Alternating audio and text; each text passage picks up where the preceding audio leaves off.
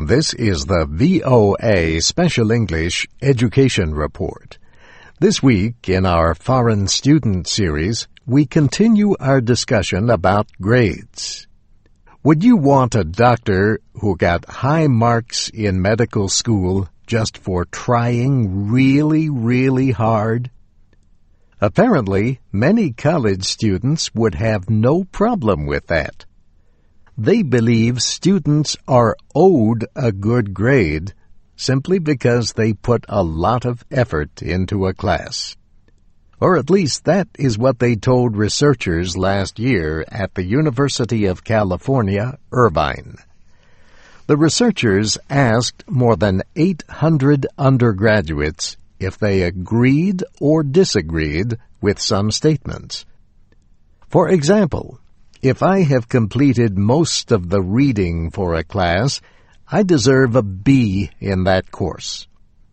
And a professor should not be annoyed with me if I receive an important call during class. Just 16% thought it was okay to take that phone call.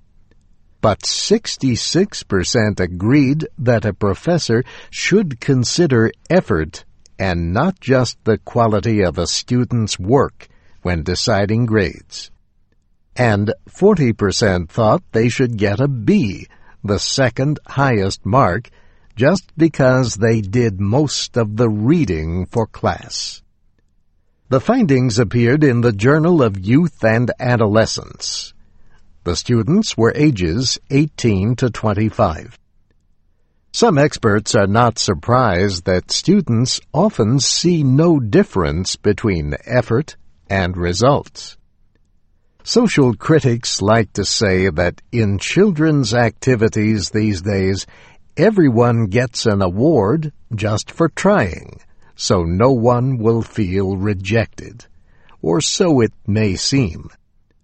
Yet, competition to get into the best colleges is fiercer than ever. Students may worry that low grades will keep them out of graduate school or a good job. And there may be another explanation. Pressure from parents to get a good return on the family's investment. These days, college can cost more than a house. A former teaching assistant recently wrote to the New York Times about his experience with grade expectations.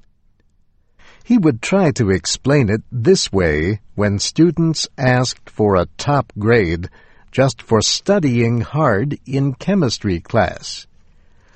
What if a baseball player came to spring training and worked harder than all the others but still could not play well. Would the team accept him anyway just because he tried so hard? The students would say no, but most of them would still ask for an A.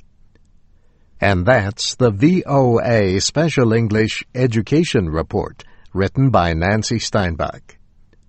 Tell us what you think about grades and read what others have to say at voaspecialenglish.com. Click on Foreign Student Series. I'm Steve Ember.